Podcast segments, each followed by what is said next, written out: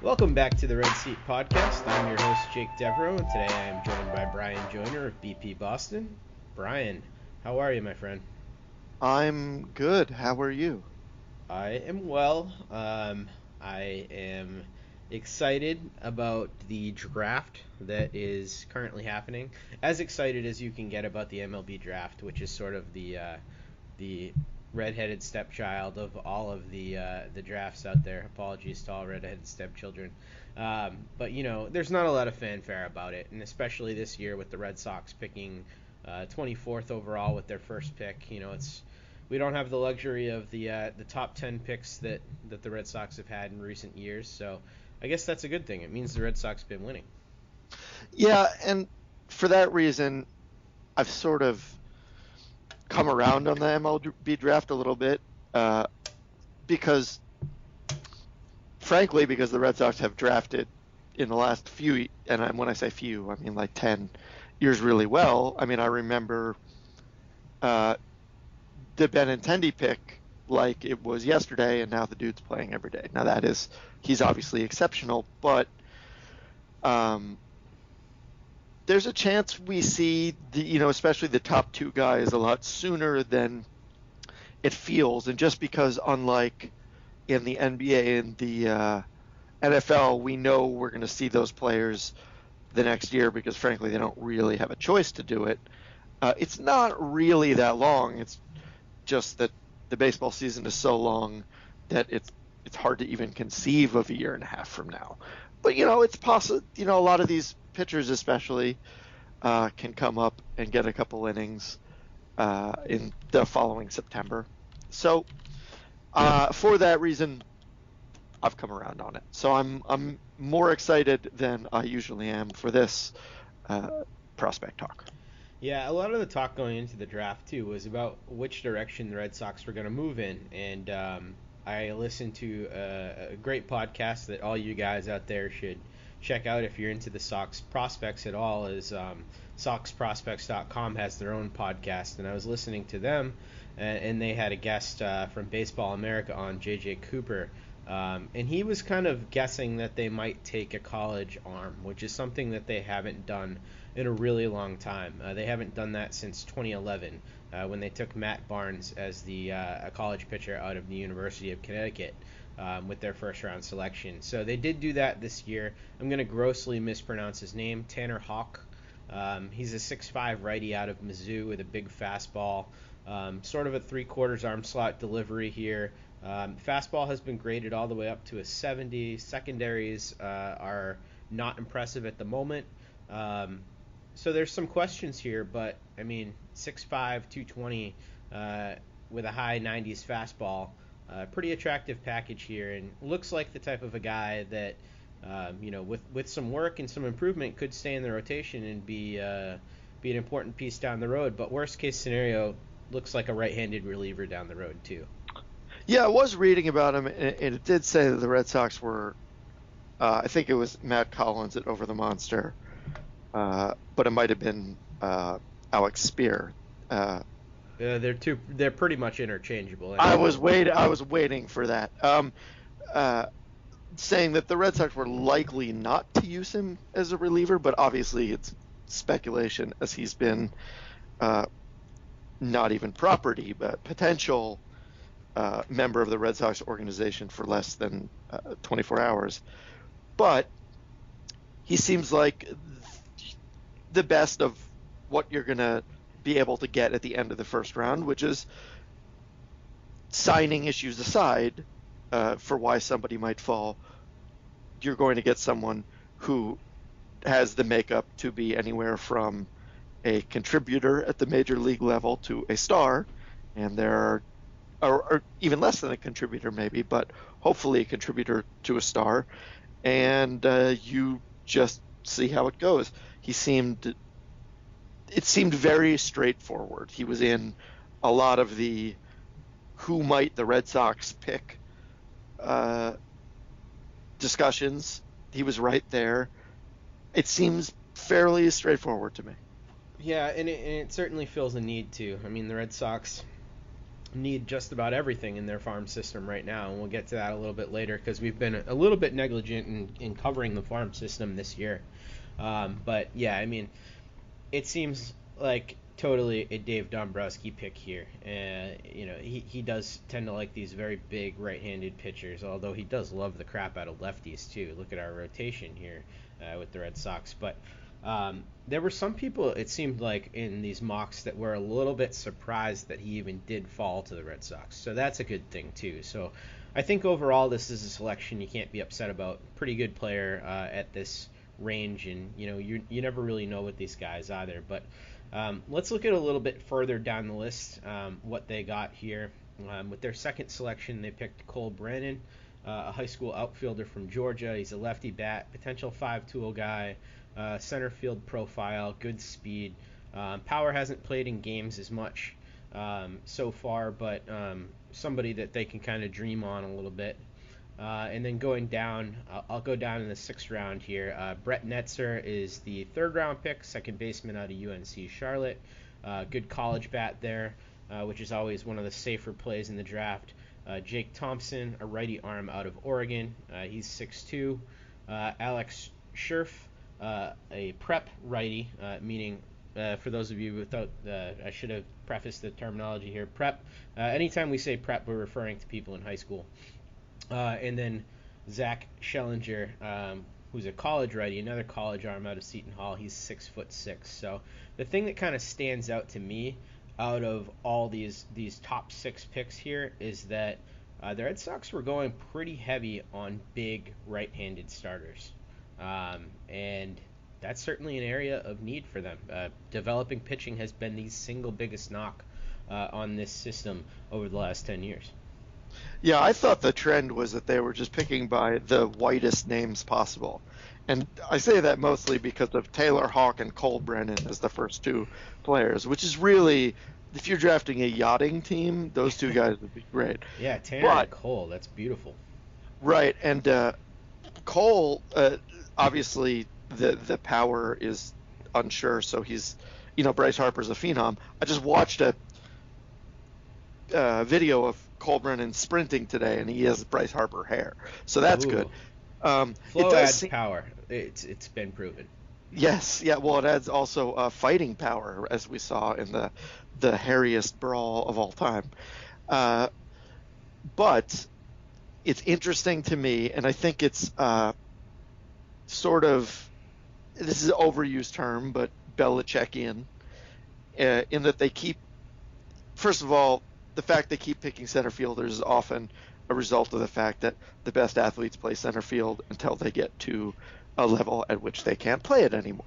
So the Red Sox obviously have a lot of center fielders, but it does interest me, uh, and I think is generally uh, a, a, good, commonly accepted practice is you.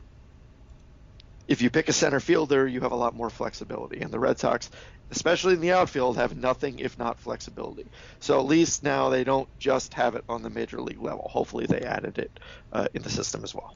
Yeah, and, and it's clear from the selections too that um, if there was any doubt that teams don't draft for need typically in this, they just draft for talent. Um, you know, these are all positions aside from the pitchers that we were talking about, but like second base and outfield, uh, the, the Sox are obviously loaded uh, at the major league level there. Um, but it, it's nice to see some of these guys get in the system and uh, hopefully they stay there for a while. I thought that the seventh pick overall, Tyler Esplin, who we haven't talked about yet, was a really interesting selection too because this is a, a high school kid who really we don't know much about at all. He's 17 years old, 6'4", 225. Um, pretty impressive stats in, at the uh, IMG Academy, which has produced a whole crapload of draft picks in recent years. Um, that's a really interesting play. It seems like with these uh, outfield guys, they're really shooting for the moon in terms of upside, and with the pitchers, they're sort of playing it a little bit more safe and maybe hoping to develop a little bit more of that back end depth. Well, thank you for splitting your uh, views on uh, Esplin. I just I can't help myself with terrible puns. I, I would golf clap there, but it doesn't deserve one. No, it doesn't.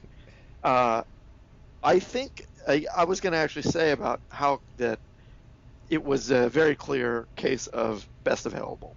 Yep. uh, especially for a organization that needs everything. And the one thing I'll just amend something you said.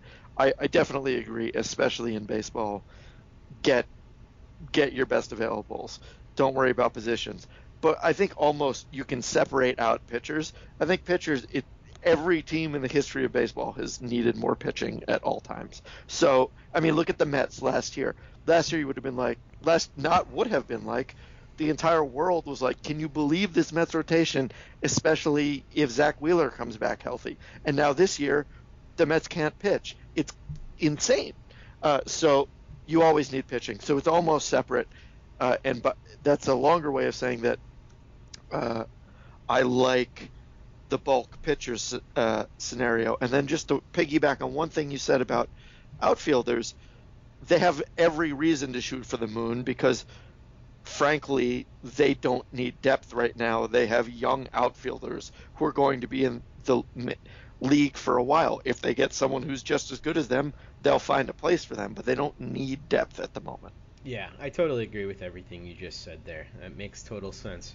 Um, one more uh, observation that I had from these guys, and this kind of goes back to um, my initial, I guess, hypothesis when Anderson Espinoza was traded uh, one of the things that I tried to do to justify it was kind of think about things that it appears, you know, qualitatively that Dave Dombrowski has preferred over the years. And, and a few of those things are good catcher defense, um, good center fielder, um, and big pitchers. And all of the guys that he drafted uh, this year were 6'2 and over. Uh, and 6'2, 6'3 is pretty much widely considered the ideal pitcher height uh, because you know it's a good combination of size uh, and not too lanky that you tend to have trouble with your release point and things like that. Um, so I think that you know maybe we can read something into that that you know this is very much a Dave Dombrowski draft here uh, this time and that he is kind of filling in the gaps with some of those those big pitchers that he tends to like so much. Yeah, I, I would say that that would probably be the weakest. I mean that that seems it seems to me to be a very standard bulk play. I don't think that there's. I don't want to belittle Dombrowski, but I don't know how advanced of a strategy this is. Now, it doesn't have to be an advanced strategy if you get the right guys. And that's the whole point of doing it in bulk. I will say that one thing that Dombrowski does well doesn't relate, sort of relates to the draft, is the one thing he has done well is when there has been an amazing player for that's been available three times he's gone out and gotten those players. Now Scherzer wasn't amazing when they traded for him, but everyone knew he was good. Um, but with Cabrera and Scherzer and Sale, that's quite that's quite a resume um, to have there. So he does that well. I I uh, I don't know. I mean, he this is sort of switching topics a bit, but the Thornburg thing is coming back to bite them. I know you talking about Espinoza. You said you tried to justify it. You obviously failed because you hate the trade. Hate the trade. so, so you failed to justify it to yourself, and uh, you know that's fair enough. I, I do think that just Pomeranz is a major league pitcher. He's an incredibly frustrating one at times, but he is a major league pitcher. We don't need to relitigate it again. Uh, but I I don't know if Dombrowski has a grand plan for this team or is sort of just trying to uh, exist from one moment to the next. And he doesn't have to do it either way. And I don't think it would help either way. I will say that I think that still he he has been exactly what we thought he would be. Oh, I totally agree. I mean, I think Dave Dombrowski has come in here and done exactly what we thought he was. If if what he has done has surprised anybody you haven't paid attention to, uh, Dave Dombrowski and what he's done at other stops. So that is totally true. I'm gonna drop the gauntlet down here to any of our listeners too, who uh, spend a lot of time in front of computers and want to put together a nifty spreadsheet for us. But I would be very curious to see what Dave Dombrowski's draft track record is like. I haven't seen an article on that yet, but I would love to see it because we know and we saw all these articles when Dave Dombrowski was sort of being courted as a, a potential replacement for Ben Cherington. We saw all the articles about, you know, in 70 to 80 percent of the big trades that he makes, he actually comes out on top. And you know, you can't deny the record that he's had of success with those those trades. It seems like, you know, at at uh, the, the the small sample size that we've seen so far, it seems a little bit more like 50-50 at this point. But the guy's good at that. But I'm not so sure that he's good at drafting. So I I am curious. I found an article on uh, found an article on Bless You Boys uh, talking about his best and worst Tigers drafts. Um, and Let's hear some of it. I want to hear what his best well, is. well, I mean, he picked Verlander second overall, which Okay, not exactly a genius pick, but yeah, uh, but then on you know on the flip side, in that was 2000 and did I say four four? The previous year they picked Kyle Sleeth third overall, and he never even made it to Toledo. wow. Um, so that is bad. There's a lot of busts here. Uh, as far as good picks, uh, Cameron Maybin sort of later in the draft. Uh, in 2002, Curtis Granderson in the third round. That's a really good one. Uh, but he, you know, Granderson has put up a lot of his value not for the Tigers. You know, it doesn't look great, and I, I he was never expected to be great at this, but he doesn't want to live up to those expectations. Uh, we'll see. You know, we'll we'll see how it goes. Groome obviously can solve a lot of problems on that front if uh, if if he lives up to his potential, but we'll see. Yeah, absolutely. Um, because I'm stubborn and I did the research, I do want to let everybody out there know um, that uh, the Red Sox success rate with uh, prep outfielders, uh, specifically center fielders, because you've mentioned before how much they like to draft center fielders, and most teams do because of the athleticism. Um, the last three that have been taken in the top two rounds uh, by the Red Sox are Reymond Fuentes, Jason Place, and Mickey Hall. Um, that is about all the explaining that needs to be done there. It hasn't been Three Hall of. Famers. Three Hall of Famers. There's definitely a Hall in there. There's Yeah. definitely a Hall. Yes. Yes, there is. There's a Hall, a Place, and a Reymond. Um, but yeah, it's it's not pretty, and and that's kind of that's kind of representative of what the risk is to take a high school bat. You know, for every um, for every star that's out there, there's 20 to 30 of these first or second rounders that just turn into absolutely nothing. So, not exactly shocking there. But let's look at the system as a whole here a little bit because the Red Sox don't have a particularly strong system anymore.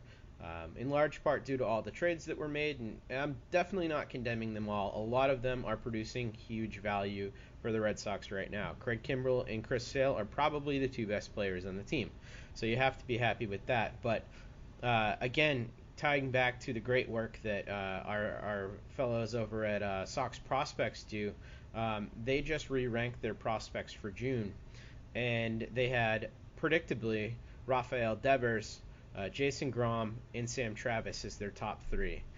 And then the way that they explained it, guys number four through about 40 were not that different, and probably I, I'll, I'll I'll give them a little bit of credit. I think they said four through like 25 aren't that different, but really like looking at it now, 20, any of those guys all the way up to like 45, would it really shock you if any of them um, makes strides and ends up being better than the number four guy? Bottom line is here that there's just not a whole ton of good depth in the Red Sox system. It's Devers, huge gap.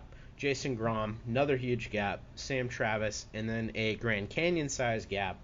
Uh, and then Josh Ockimey, who they ranked number four. I probably wouldn't have had Ockimey four there, but nonetheless, it just speaks to kind of how barren this system is. Uh, rounding at the top 10, they had Ockimey, Chatham, Lakins, Chavis, Dalbec, uh, Brian Johnson, and Nick Longhi. Um, not exactly names you'd think of to be in the top 10 of a system.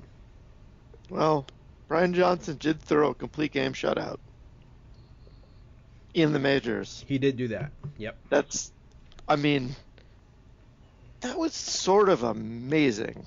It I- was super amazing. It's it's incredible. I I hope that I hope we get to see more. You know, I, I wonder how how long he would have to pitch in the majors to do it again. And it's not a knock on him. Almost every pitcher doesn't do it in a given year, uh, if unless you're Max Scherzer and you do it like half the time. But uh, that's uh, this, you know this explains the the a re- the reason the Sox are picking similar types of prospects in bulk, uh, especially the pitchers, and as long as they have a solid major league team, which they obviously do, and a uh, some real prospects who are three or four, which they do have, that's okay. The question then, and I know this is something we're going to get to, is will any of those prospects be traded? Because obviously there are places where the Sox could use some help. Dave Dombrowski likes to trade. Is he going to be able to trade anything but the good prospects? That's I think that's a bigger issue. I don't think it's the system in and of itself. It's the system uh, as a uh, resource pool. Yeah, I mean, we'll, we'll certainly get to that, and we'll talk about who they could trade and, and who they could not trade. But I think that um, looking at what Dave Dombrowski did last year in his draft, which was the first one that he had with the team, if I'm correct, is that is that right? It was the first one last I year. I believe it was. Yeah. Um, interestingly enough, aside from the Jay Groome pick, which was sort of a no-brainer because no one figured he would fall to 12 there, he drafted very similarly um, last year to what he did this year. I'm looking at it right now. Shaun Anderson, Mike Shawaryn, Stephen Nogosek, um, Matthew Gorst. Um, those were all the top right-handed pitchers selected last year, and they were all college arms as well. So it seems like he's really kind of got a theme going here, and and all of those guys kind of share a commonality. Right now, all of those players are considered to be future relievers um, by most people who like prospects uh, and know a lot about them. So. Um, is he drafting the right type of guys? Is he drafting high enough ceiling guys?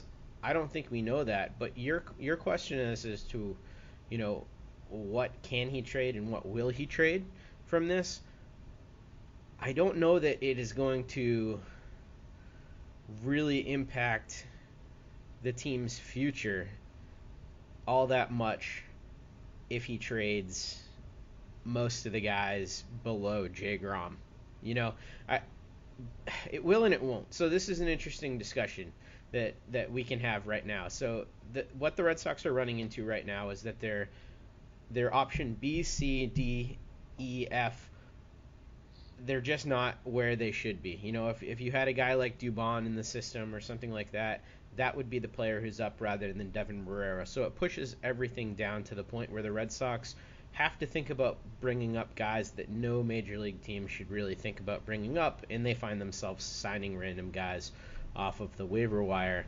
Um, so in that respect, it hurts the team. But in terms of like, are the Red Sox if they trade anybody below Groome, are they going to miss out on anybody who's going to come back and bite them and become an All Star?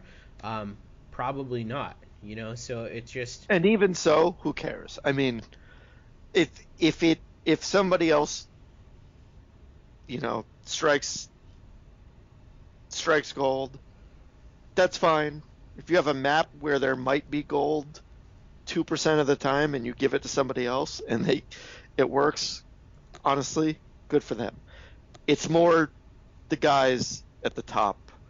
Uh, yeah, I, I, I don't really care. The, the, the question we're getting toward is if we want to trade for a, th- let's just say a third baseman hypothetically, okay? Yeah.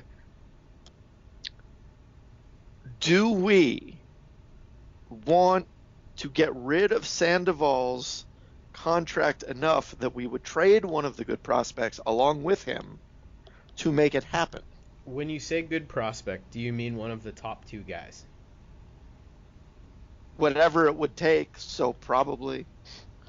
So I don't think that there's any scenario where Dave Dombrowski would trade the top two, either of the top two prospects for a third baseman or to get rid of Pablo Sandoval's contract. I just, Okay, so- I just don't so- see that scenario.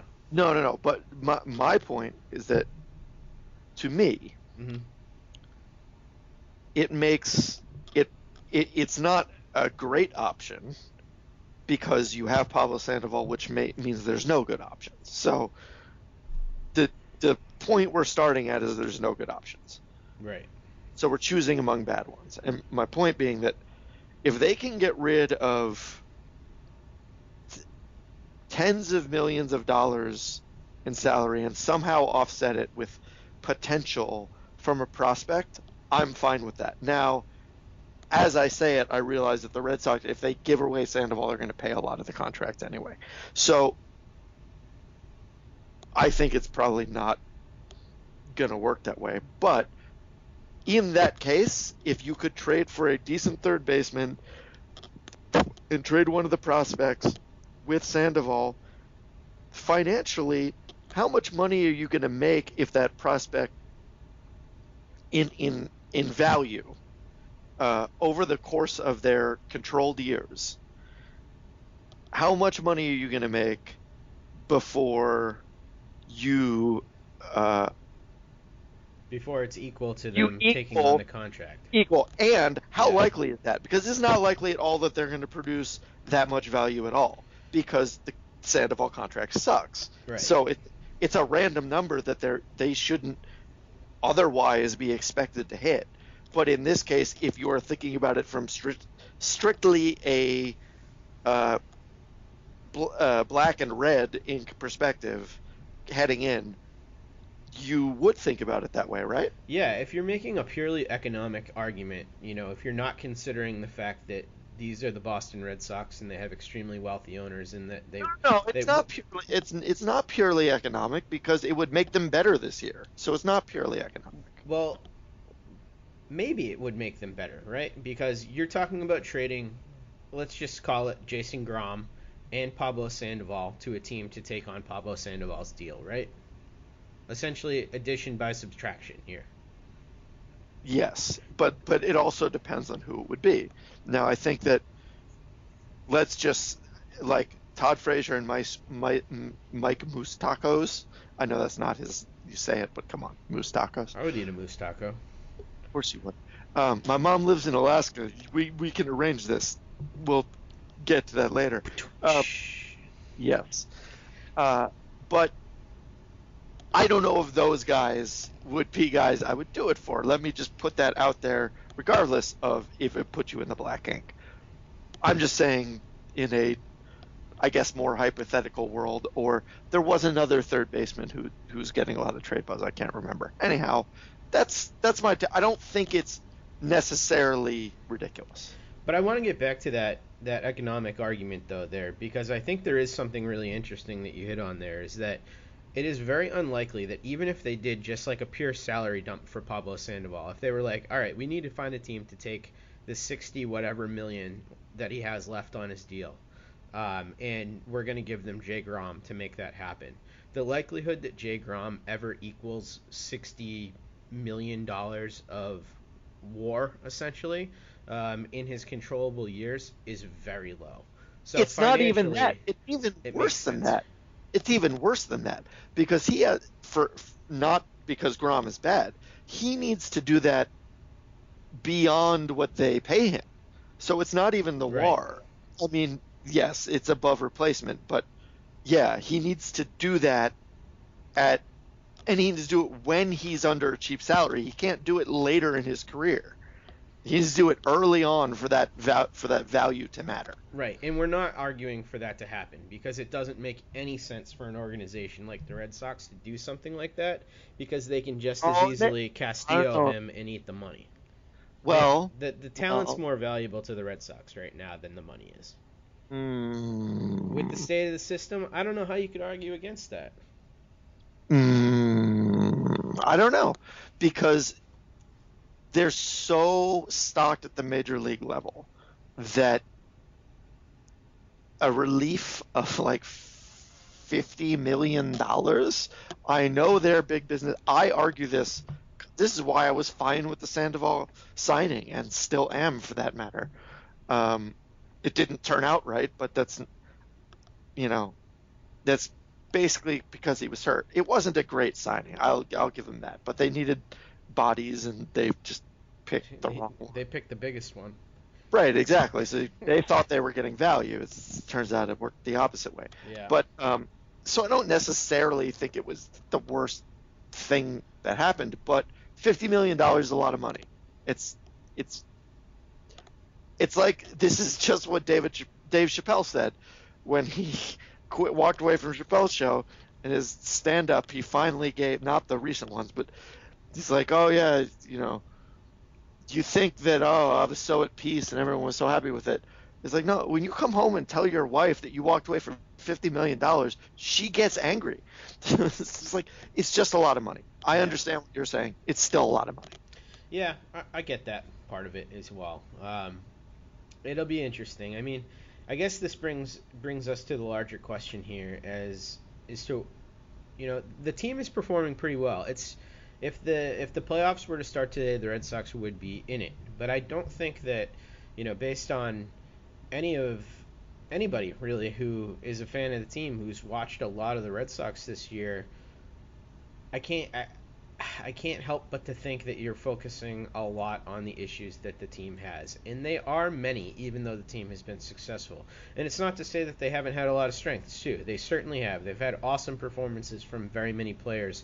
But there certainly is an element of watching this team that makes you think, hey, there's something that's incomplete about it. So I wanted to know from you, um, Bryan, what do you think is the biggest issue on the team? Is it third base? Is it reliability at starting pitcher? Um, you know, is it the ros- roster flexibility issues that have been created by um, the issues at third base and Hanley Ramirez not being able to play first? Like, what's the biggest hiccup to this team right now, and where do they need to address? Uh, there's two. There's one that's off the field. There's one that's on the field. The off the field one is that uh, Dave Dombrowski made trades for two relievers who haven't been able to play. Now the relievers have actually been somewhat good recently, but this is all of this is. I mean, it sounds like Tyler Thornburg. I I'm almost at the point where I'd be surprised if Tyler Thornburg ever pitched for the Red Sox, um, or anyone for that matter in the next couple years at least. Carson Smith might be back, but that obviously is sort of separate because we knew these guys were going to be out at least for a while. Third base is a huge problem, and here's here's how I know it is. The Red Sox are not bad. The Red Sox are good. They have the third best record in the American League, uh, and they are winning right now, and they have about the seventh best record overall. They're good. They're seven games above 500 in uh, before mid June. That's very good. I think Sandoval is not just emblematic of a lot of the problems they have. He is also the source of them. Like if he is both emblematic of the problem of fielding at third base and the source of a lot of it, not all of it, but a lot of it. Uh, I think that the as the catcher position has shown, if you're going to rotate through players, that's fine, but you can't have one that's like an al- an albatross. Right. And if and if Sandoval wasn't getting paid bazillions of dollars, it wouldn't be a big deal. I think you if they get him off the team, there's there's some sort of pall lifted that probably because it's that simple doesn't really exist. We feel like it does. I will admit, like obviously the team has been chippy. They, you know, Price yelled at Evan Drellich.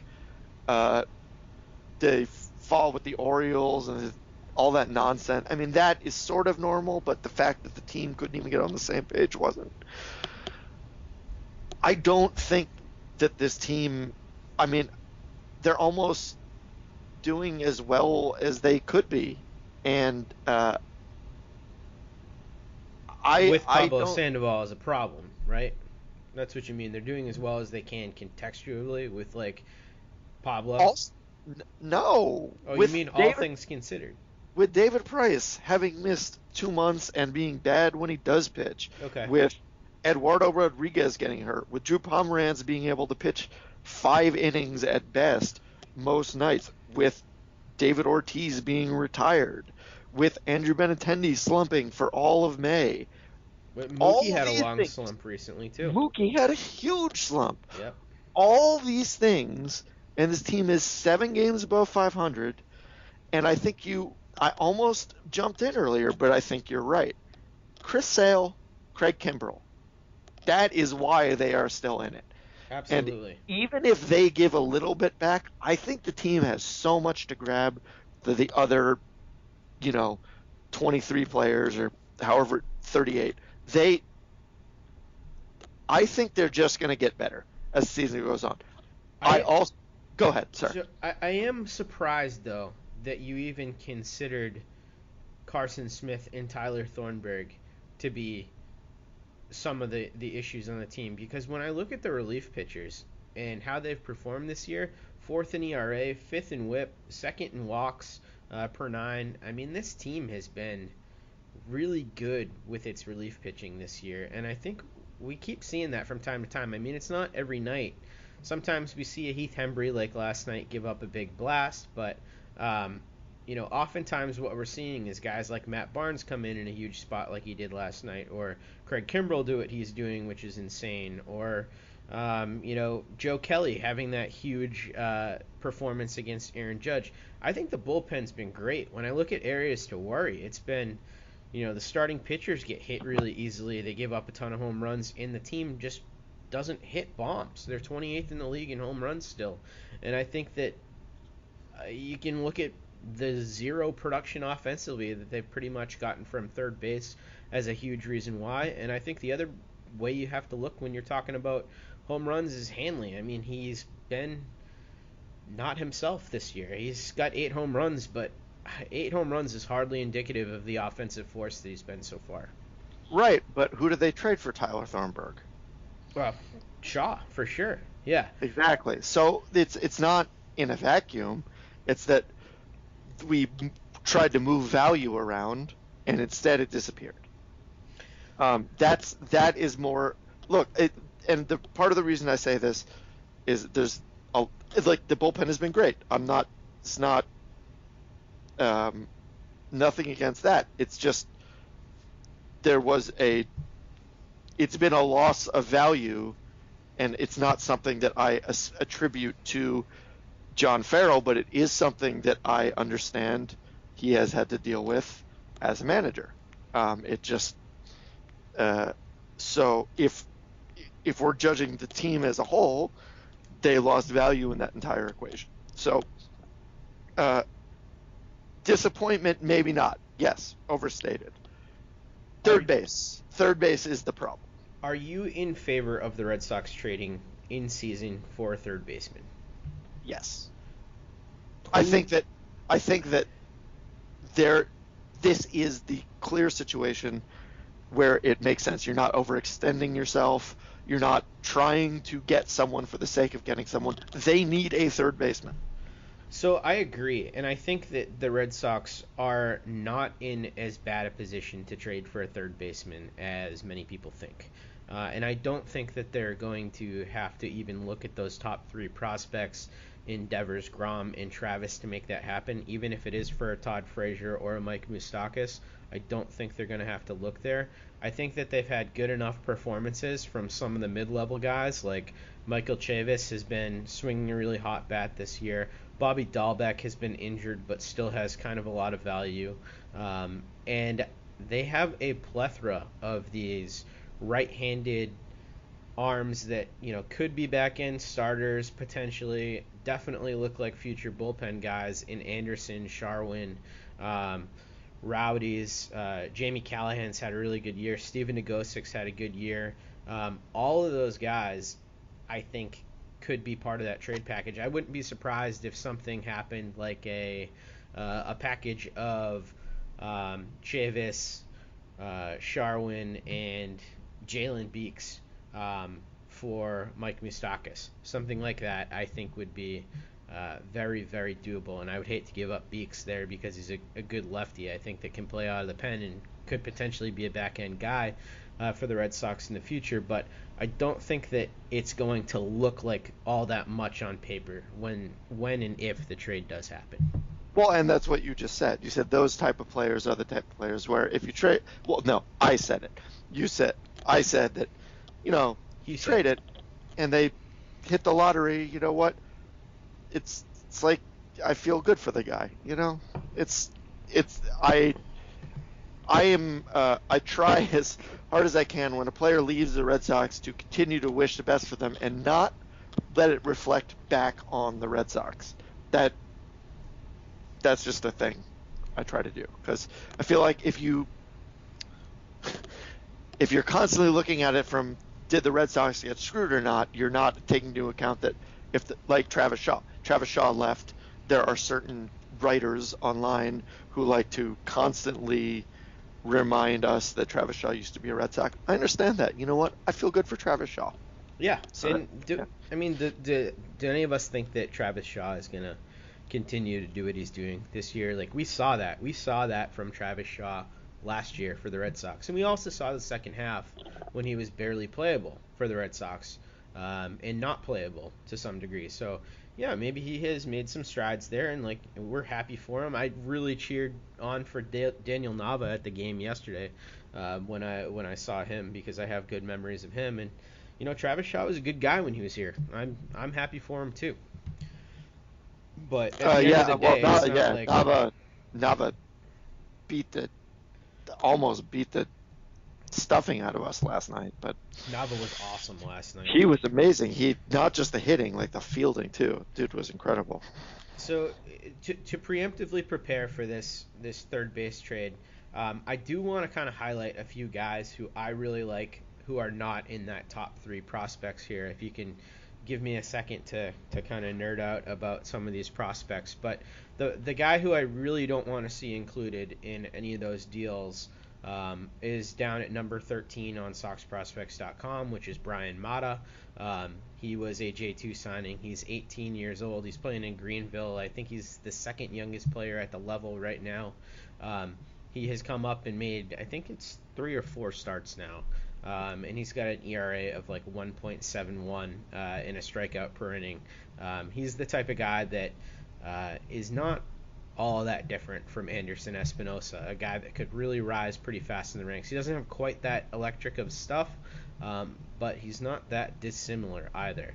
Uh, so I really like him. I really like Beeks, who I referenced before, um, left-handed pitcher who just got promoted to Pawtucket. So he's super close. He's a guy who the Red Sox could actually um, potentially use this year, either as a left-handed reliever or as a spot starter if they really need one, if they get desperate. Um, and then I really like Dalbec still. I know he has the swing and miss issues, but he has prodigious power. He killed the New York Penn League last year, which is predictable from a guy who you know played in the College World Series. Um, but I think that that injury that he has, um, he's dealing with some hand and wrist soreness um, probably has affected his swing quite a bit this year. So I don't want to get too down on what he's done this season, which hasn't been pretty.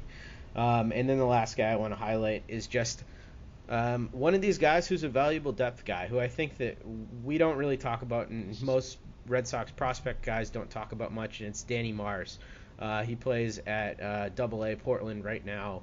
Um, he's kind of one of these outfielders that doesn't have a standout tool. He's a little bit more of a slap hitter, but somebody who looks like he could play all three outfield positions and do so in a backup role uh, for the, the big league roster. And we've seen how valuable that is this year. You know, we we know what the value of depth is. So I kind of just like Danny Mars as a as a depth guy to stick around. Uh, do you have any thoughts on any of those guys or any of the other guys lower in the system that you kind of like a little bit? I like Bryan Mata because he spells his first name the correct way. Uh, but I am looking at his uh, his uh, Sox prospects page, and it looks good. But yeah, B R Y A N. Uh, that's the way to go. So yeah. he's good. In my, he's Brian Johnson. You're you're you're out. Bryan Mata, you're in. There you go. Um, So yeah, it'll be interesting to watch, but I think that uh, from listening to um, some of the more prospect-focused things recently too, it seems like the Red Sox might be running into a situation where, um, come the Rule Five draft, they aren't able to protect everybody too. So you could see some some real three for three for ones or four for ones or something like that to get a slightly uh, better prospect too, because the Red Sox aren't going to be able to protect all of these guys, and since they've got a, sort of a logjam of mediocrity down there, um, something is going to have to give. Um, we did get a listener question this week from Richard McHugh. He said, "Is a trade?" We didn't get works? it this week. We didn't get it this week. Oh, it was last week. Uh, no, it was last month. it was two months ago. No, no, that was the old one. This one came from uh from June 9th. Oh, oh, June 9th. All right, Yeah, Richard. this week. Let's do this, Richard. Uh, he says, "Is a trade in the works, or will the team try and refocus?" Um, Bryan, I think you're pretty much in the camp that a trade is going to be in the works, and I kind of agree with you. I, I really yes, you can't know, see this you know, because we have this. We're we bunking right next to each other at the camp. Yep. Yep, that is that is exactly true. Let me ask you this though, to kind of go off of that question a little bit. The Red Sox make a trade. They go out, they get Mike Moustakas, and he comes in and plays decent third base defense and doesn't make a million errors and bops a couple home runs. How much better does that make this team? Much, and l- let me just explain why. Do you remember uh, how much, how unenthusiastic the Red Sox fan community, of which you and I are a part on Twitter, were about Mitch Moreland? Yes. Right. I was Right. part of the unenthusiastic crew who pointed Right. out to everybody that he had a 300 uh, on base percentage, like two out of the last three seasons. Right. Uh, you do, if you can just be, if Moustakas come in and be average, he'll look great. If he, If can, he can be, be Mitch good, Moreland, If he can be good, I think Mitch Moreland has been good. He if has he can been be really good, he'll look amazing. So I think that it will be a, it would be a big difference. does that stabilize the offense enough? Because the offense has sputtered. The offense looks better on paper It than does. it actually think- does in reality. Because this is an offense that goes off certain nights and then doesn't come to play at all. I think. I, I don't remember exactly what the they stat come was, to but play, they just get owned. Right, right, but they're they're getting owned to the point where I think they're number one or two in baseball in terms of most shutouts or most games with two or fewer runs this season. Like they they have a, a significant portion of complete stinkers. Uh, and then they'll go off and put up 13 one night, and on paper it looks like everything's okay, but really, it's not okay. Uh, no, I mean I think it's okay. um, So how explain to to me this then? So how does an offense like this consistently compete though? If if you're going to be an offense that's prone to being shut down, especially Well, by starting okay. pitchers, which has Here- been a, a big thing for them this season. Okay, here's how. A, you have Mookie Betts. Okay, he's going to be fine. He had he had a down down period. He's fine. B, you have Pedroia. He hits well when he's healthy. He seems fine. Xander is great. Benintendi had a really tough six weeks or so. He seems to be okay now. Moreland is hitting again. He hit really well he went into the tank a little bit, hit again. Hanley, okay. Hanley last year, Hanley has nine home runs this year, and he just came five feet away from a tenth. He had four at this point last year. And then he just started hitting well. Now, is this going to happen? I don't know. But he's done it more often than he hasn't at some point in his career over a full season, you know? On top of that, Jackie Bradley Jr. is in one of his hot streaks all I'm saying is that if you add Moustakas to this, you are taking away the possibility that a slump from one of the guys you expect to hit is going to make it look like the whole thing is being the whole operation is being torpedoed because if Moustakas can just hit like an average player it it should be good enough to uh, raise raise it up. I mean, look, Marrero even had a couple home runs in a game, which is great, but third base has just been such a sinkhole that it is easy to project our frustrations with different slumps on it. I don't think that the Red Sox offense is all that challenge. I think they've been really good. They've had very, cons- as you've noted, they've had very conspicuous no shows. But that's not a new phenomenon that happens all to very good teams a lot. It's just a matter of can they be decent in aggregate. This is why last night's game I thought was really important. They were down four nothing in the beginning of the game, and they come came back to win in extras. That's this really isn't the type of game they've had yeah. this season. I was uh, actually at that game last night, and it was a good feeling to not feel like they were out of it because they did, did hit did in every boo, inning. Did you boo Porcello? What? Did you boo Porcello? I didn't. I didn't okay. have the heart to, but he really does look broken right now. And I mean, and it has been noted that that release point's like a, almost two inches lower than it was last year for the sinker, um, and like it's it's not good. He's going out there and he's battling, and I give him credit for that. Like he's throwing his hundred pitches, and he's doing it, and he's trying, but he's not himself right now.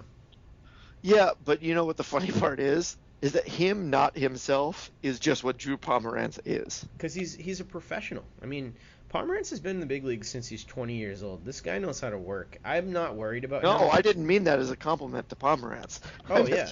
Pomeranz at his best is what Porcello is now at his worst.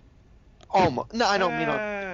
I don't. Hold on. I don't mean on a given night because yeah. obviously, a given night, Pomeranz can be part of the most prodigious strikeout uh, operation the game has ever seen. Yeah. But uh, uh, just as sort of in general, Pomeranz's range of outcomes when he's pitching well enough is Rick Porcello's range of outcomes when he's not. Yeah, I, I agree with that. I, I did, you know, I'll, I'll read off my, my observations too from last night too, and you can kind of touch on any of these. Um, I thought it was awesome to see Mookie Betts hit three doubles, and just watching that in person was really impressive. Um, four innings. He had three doubles in four innings. Yeah, yeah. It was really cool. It was really really cool, and it was cool because he is obviously turning a corner offensively, and when this guy gets hot, like he's just scary. He is so good. He has no holes in his game.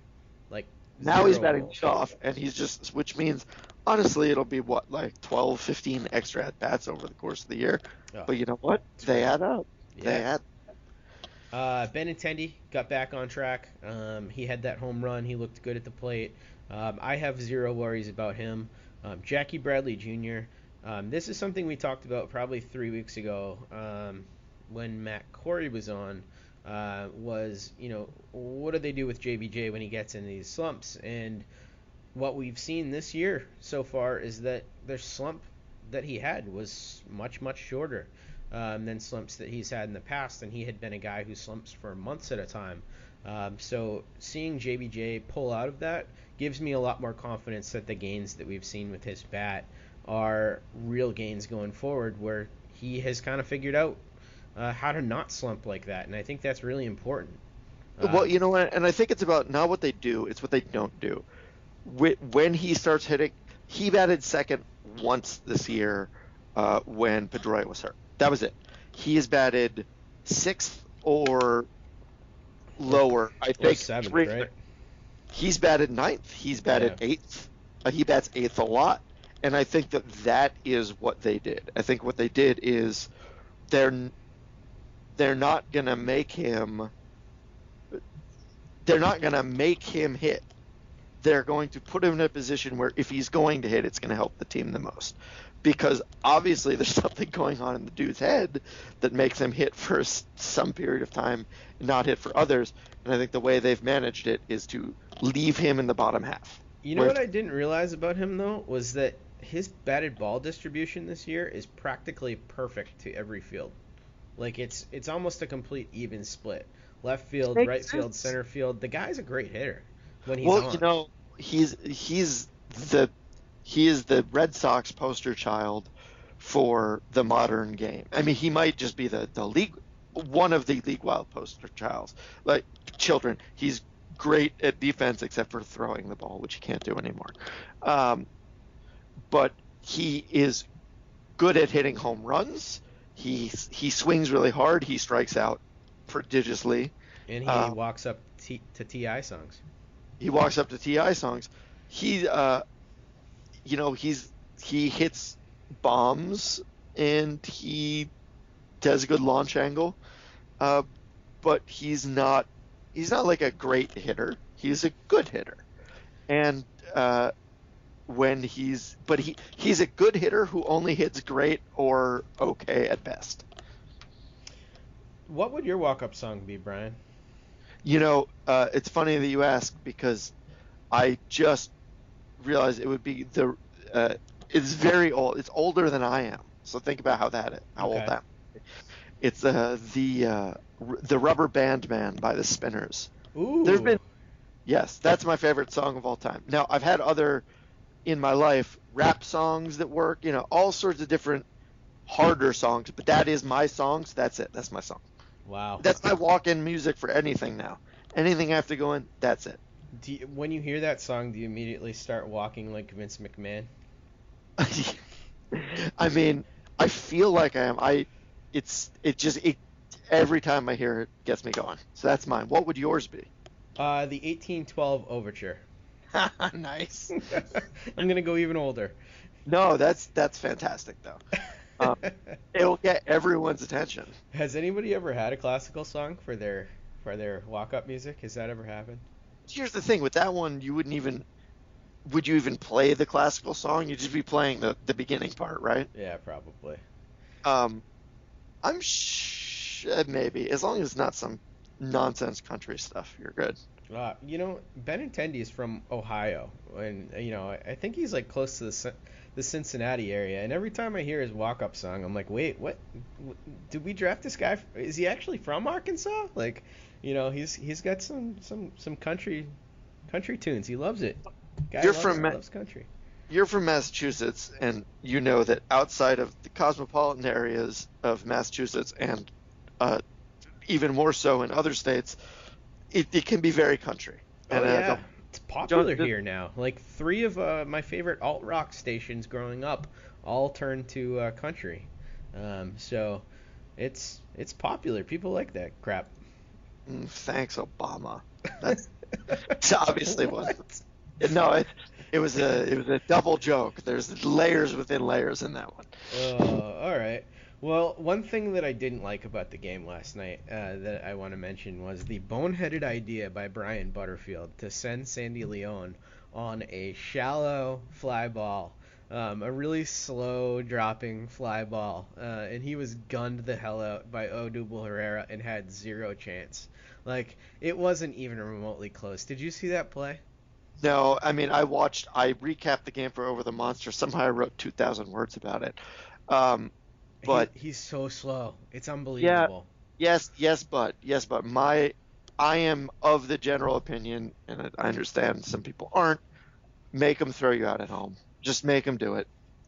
Uh, I'm cool with. I'm fine with it in most cases. I don't know. You didn't have to Uh, see you didn't have to see him run firsthand. It was painful. It looked Yeah, like I, it hurt. I was just watching the game cast, so I did watch a lot of the game, but also the game lasted forever. So well, also I want to give a little bit of a shout out to Daniel Nava because he had a hell of a game. I think what did he end up going three for four last night? Um, and like actually doing some damage. I know he was three for three in his Three first for three three. at bats. Then he blistered one, but it was right at Pedroia, Right. Yeah.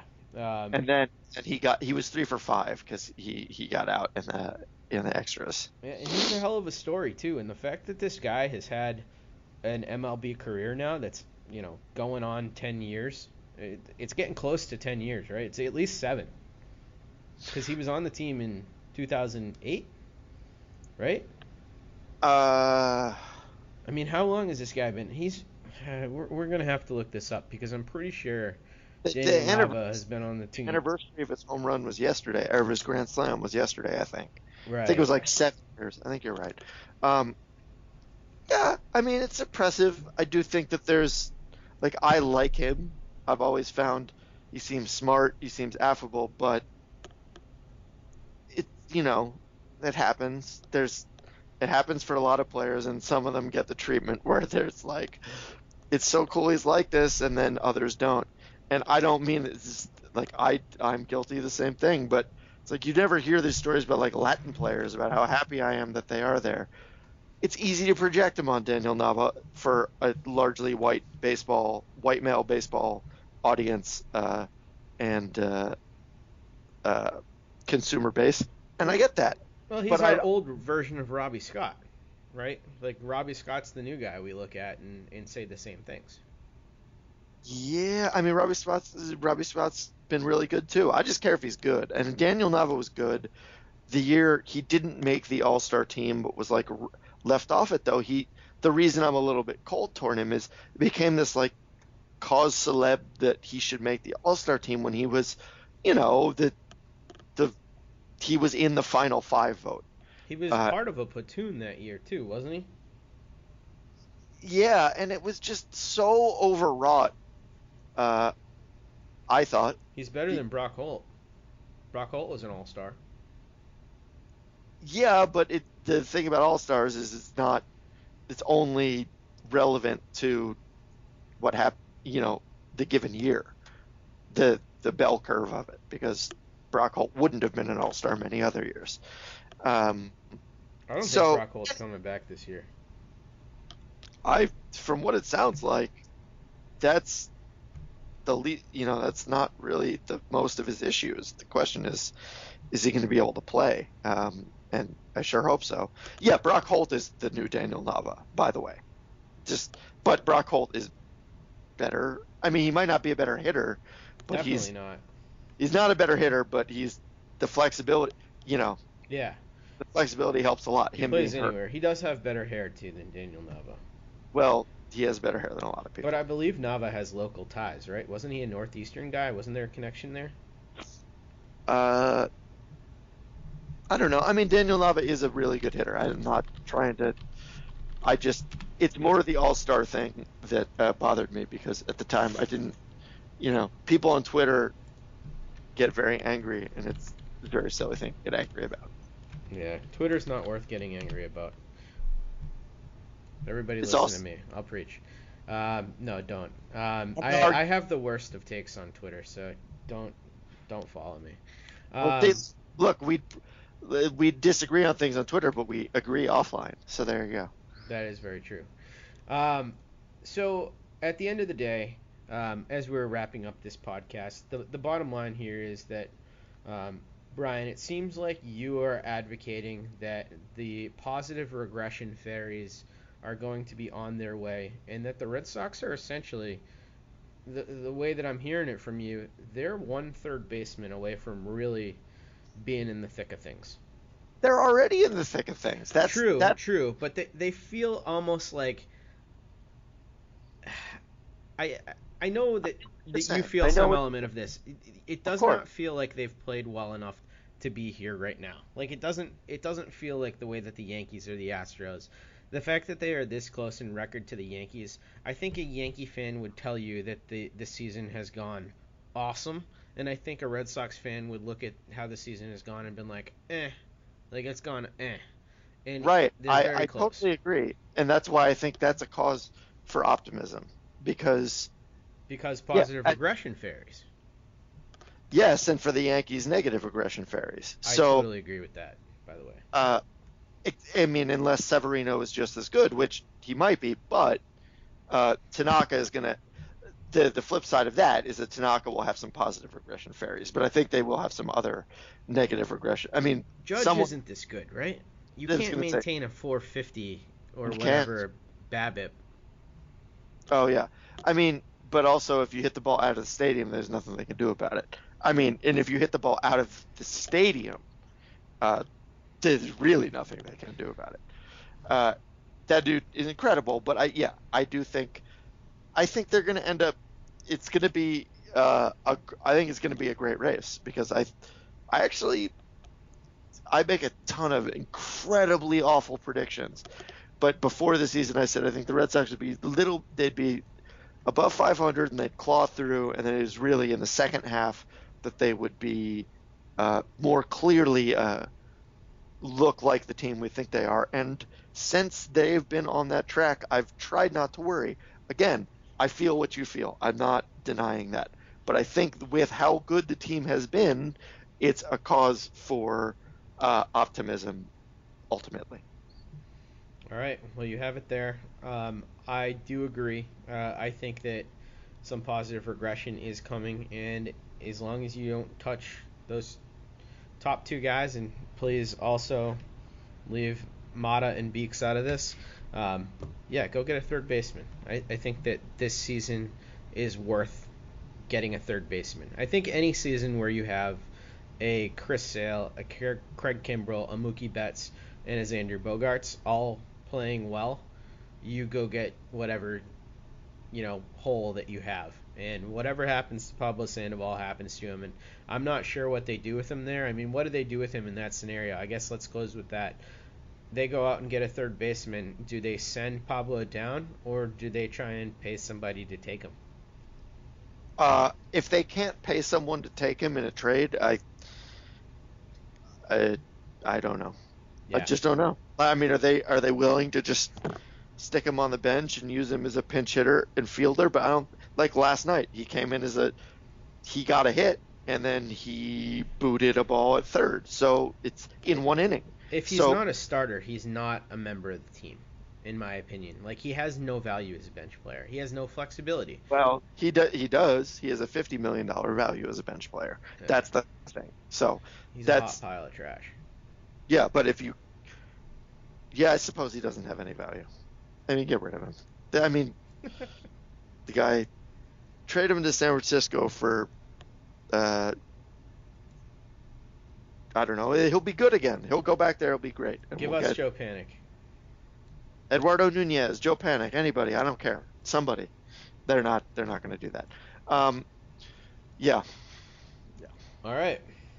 Well, Bryan, thank you for joining me here today. Um, we got in a, a, little over an hour of some good sock stock. So, um, guys, thank you for continuing to send in questions. Um, please continue to do so. Um, I'll tell you how to do that. You can go to our website, click on any of the podcasts on BP Boston, um, and when you make, I believe, your second click on it, it'll direct you towards a box where you can uh, submit a question, uh, ask anything, um, and we will answer it on the show. Um, you can also go onto iTunes, Stitcher, rate and review us. You can subscribe to us there, which is a, a good thing to do. That way, it ends up right in your phone or uh, wherever you listen to it on your computer um, without you having to do anything. And uh, if you do like it, please uh, rate and review us there and, and spread the word so our podcast gets uh, in more ears and more popular. Um, and uh, Twitter, you can follow Bryan Joiner at Bryan Joiner, and you can follow me at, at DevJake um, and we will give you bad takes uh, over there. So uh, much worse than our than our radio takes here. Um, Bryan, you got anything else? No, that's it, man. All right. Positive regression fairies on their way. Thanks for listening, guys. Appreciate it.